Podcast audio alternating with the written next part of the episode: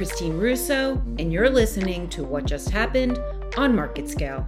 Hey everyone, welcome Michelle Bacharach, CEO of FindMine. Michelle, it's good to see you. Thanks. Yeah, you too. Thanks for having me. So we met probably two years ago, about ish, coming up on that, and certainly we were. It was a different time then. So tell me about FindMine and what's going on right now. One of the reasons I started this business was that I believe personalization can literally bankrupt businesses. There's so much risk in just doing the personalization and losing your brand's editorial vision. There's what's right for the customer, what's right for the brand, and this magic intersection is this tiny slice in the middle that without FindMine and a personalization solution, you're never going to find it. Personalization has been a huge topic and I think universally agreed upon as a very important aspect to having a digital business. And this is what I'm hearing. What you're saying is, guys, guess what? That doesn't work the way it should without this other part. It actually doesn't function without the the curatorial side of it, which is FindMine as a service yeah. or in-house. I think personalization can be so dangerous if taken to an extreme. There's hidden trapdoors that will catch you in this endless cycle of reducing your price, which will lead to your ultimate death. You're never going to win and your brand dies. Our first input is what does the brand believe? What is that differentiation? Keep that sacrosanct. And then within that, there's probably like 50 different ways that I could wear an outfit that's right within the 150 different ways that are appropriate for the brand. But we're never going to let the consumer go off base and lose touch with what makes the brand different because it is so dangerous for the brand. So, okay, not to spend too much time on what you don't do, but I think it's really important because brands and retailers, you know, are overwhelmed by by all of these options and choices. The other thing that I see happening all the time is like brands have invested or retailers have invested millions of dollars in a customer data platform, which I would put in the personalization category. And you have like unique customer segments across 100,000 segments, right? And you could do one-to-one storytelling with each which is amazing. Getting there in and of itself is a huge challenge. But then you get there and then you're like okay marketing let's get you know 100000 different messages out to these people and marketing's like no no here's five pieces of creative that our team has approved that we feel good about respecting the brand appropriately.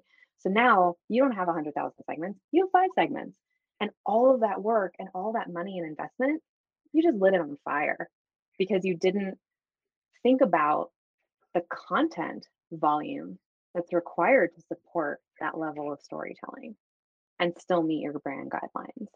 So, how do you fix that? Are you able to one on one message with FindMine?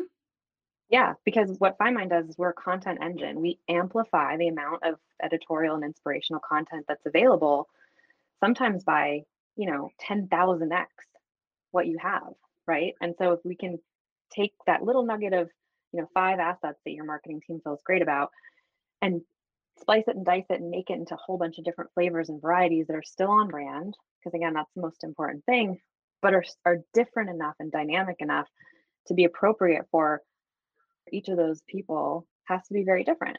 And we can make that variety happen so that then you get a one-to-one story that's possible without running your marketing team into the ground by saying, now give me a hundred thousand assets, because there's no way that they're going to be able to do that. You remember in math when there would be a sequence of numbers and there was an exclamation point at the end, which meant multiply the multiply the multiply. I feel like that is what you do with yeah. instead of numbers, there's assets. And so you're doing that math to end up with the ultimate end quantity. It's almost mm-hmm. an endless amount, but really it's a, based on how many you start with but then you apply that same kind of methodology of putting an exclamation point to then end up with that many iterations. Exactly. Quite literally, we're making permutations and combinations that turn into different assets and inspirational content, which it is a a, a factorial. It is that exclamation exclamation point at the end of and the really long string of numbers. What we do for brands is we help them scale out their editorial vision. Scale out their editorial vision. What does that mean? Yeah, well, great question. That is the only differentiator that exists in a very competitive world where you can buy most of the same stuff on Amazon. And Amazon definitely doesn't have editorial vision. So everybody else's opportunity is having a really great editorial vision. It's really Okay. hard to scale.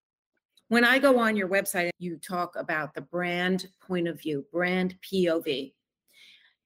Pause there. Now I hear you say scaling editorial assets.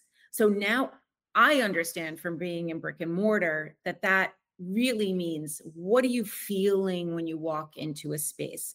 What is that? You know, a blue shirt is a blue shirt is a blue shirt, as you're alluding to, wherever it's from.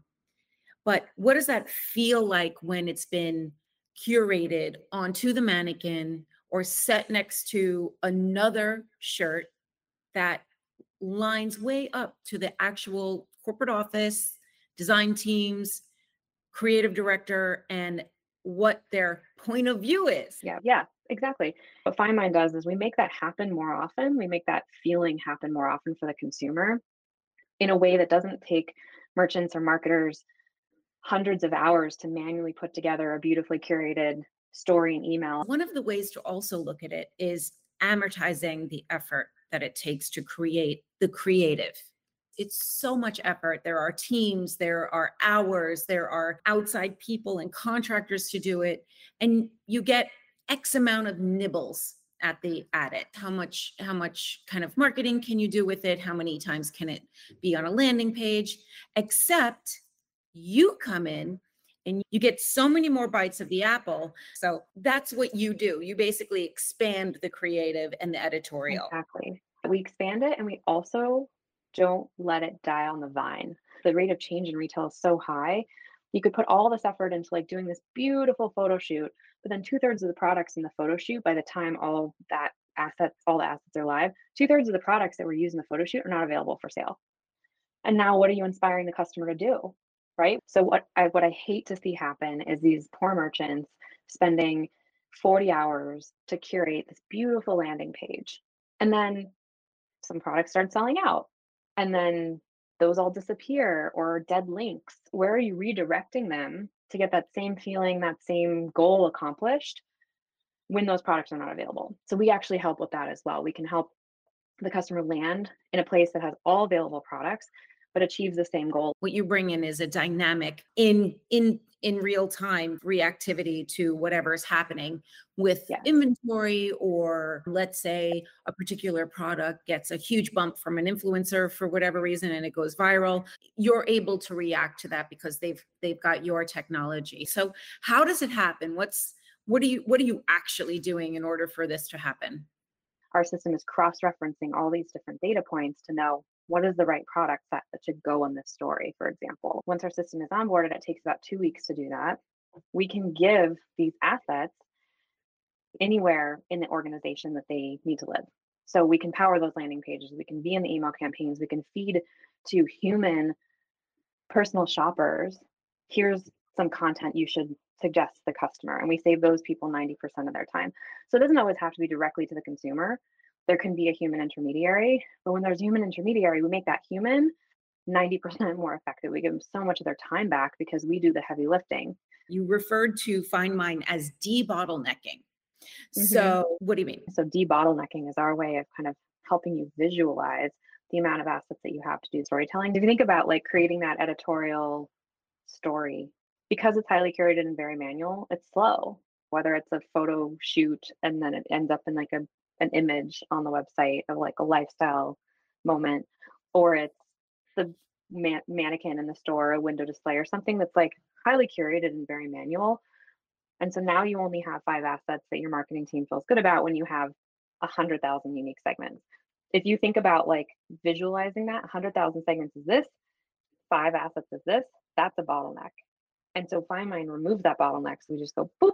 And so now it's not five assets, it's maybe not a hundred thousand, but maybe it's fifty thousand, right? brands have a real they, th- it's a control issue not an issue it's it's control a brand by definition is something that's controlled by the creators mm-hmm. so that has slowed adoption to a lot of automation where the creators of automation on the SaaS side really just shake their head and go, why isn't everyone doing this? Like this is the greatest thing ever. You can reach so many more people. Like the the reasons for doing it are endless, but at the heart of it is, eh, I don't know. Do I trust outside of my process, which is 100% human based with a with Mhm. a managerial system, right? A hierarchy, an approval process, etc. Where do you see that, and how do you quote unquote combat that in convincing brands that when when you use FindMine, there's a a comfort level of everything's approved, the end result will meet your brand standards. Talk Yeah. about that. So like control is not a bad thing. That is the differentiator between Nike and Adidas. If you didn't so tightly control it, those two companies would look a lot more similar. So you want to have the high quality that meets that bar. Quality is actually higher when you introduce some level of algorithmic support to make sure that those things that are really important to you are respected. The best software recognizes hey, people might not be comfortable with full automation from the get go. So don't make them start there, right? Maybe don't ever make them try to get there in the first place. Maybe that's not the end goal. But what can you do to remove friction in the process that does fit with their philosophical belief about what needs to be done to maintain and respect the brand? Gartner has this theme of 2020 trends for retail, and the number one was merchandising and marketing playing team ball. We are the connective tissue between those two things. Marketing assets are not dynamic by definition, but merchandising is super dynamic by definition. And like they're almost working at cross purposes, not even on purpose, but just because like one is sort of on one time cycle and another is on this other time cycle. One would think that those are normally very fluid departments. But as you just said, they're very different from a timing standpoint. So I love the repeat in this discussion of time. Time is Hmm. such a huge element in retail and it is not talked about enough. The rate of change is the time variable that is killing them because they have 5,000 products that are going in and out of stock and selling at various proportions and are against plan or at plan or behind plan and like different places in different parts of the country and the world and like man that's a lot of change. That rate of change is just insane. Is it automated at this point? but if you're talking about like a sort page for sure. But none of it's connected to the assets that marketing produced at time zero. And that's the big disconnect right? That like you should be able to give merchandising a lever that's not put this at the top of the pants page or mark the pants down as their ways to improve the sell through of pants. Elevated editorial treatment gets the customer over that hump. So, all of your automation tools that can push individual product don't help you in that squishy situation where the product's not performing well, but it's not actually a dog.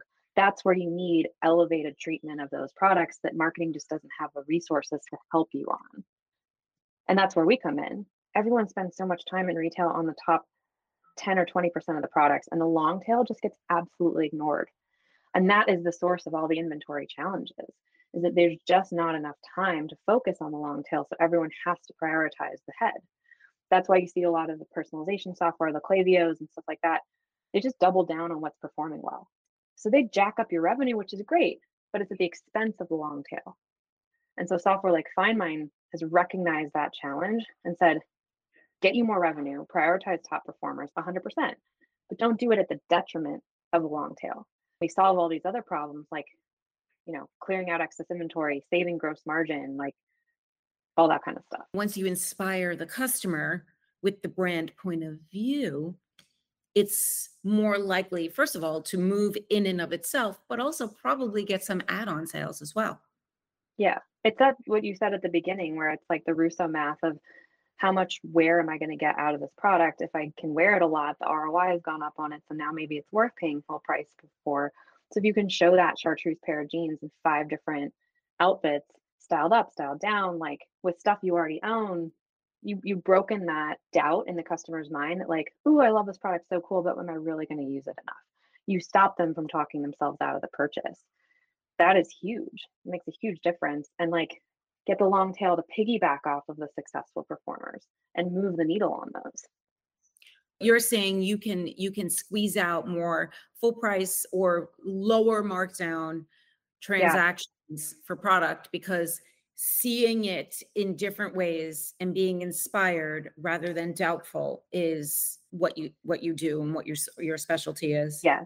Yes, absolutely. So like we have saved brands and retailers on average is 20 basis points per campaign that you run through a system in gross margin that we're saving you because you're not marking products off and you have a glut of inventory in a particular product category, we've been able to clear those out and empty warehouses. Literally, FindMine has been directly responsible for emptying a warehouse that had way too many of a particular pair of shoes.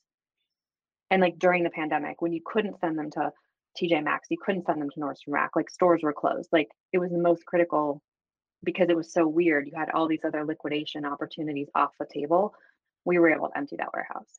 So it's it's not like true that if it doesn't click right away, it's a dog. Why would you invest in something you think is a dog? You would never do that. It's like a bad use of reallocating resources. But if you have software that can do that, the marginal cost is de minimis. Our software can actually track if by putting the assets drop the performance of the assets. And if it does, we stop. So you pull back on it before you've done damage to your good performing products. And you get all the data after the fact. So then you can see, hey, like pushing these jeans actually made a huge difference. We didn't have to go on sale. And then our revenue stayed high. And here's how we can think about this going forward and kind of put that into, into the like hopper for next time in terms of how you buy, in terms of how you merchandise, in terms of other products that follow the same pattern. There's like learnings there that can be really useful in the organization. I'm having those aha moments, those like jaw dropping moments. I I had the very first time that we spoke and been a long time and my and yeah. just you know it's uh, my enthusiasm and the the scope of what you do it's so needed. I really enjoyed this and so excited to hear all the new things going on. And in response to you listening or FindMine listening to the to the market and continuing to evolve to meet brands and retailers' needs. So thank you, Michelle. Yeah, thank you. This was really fun.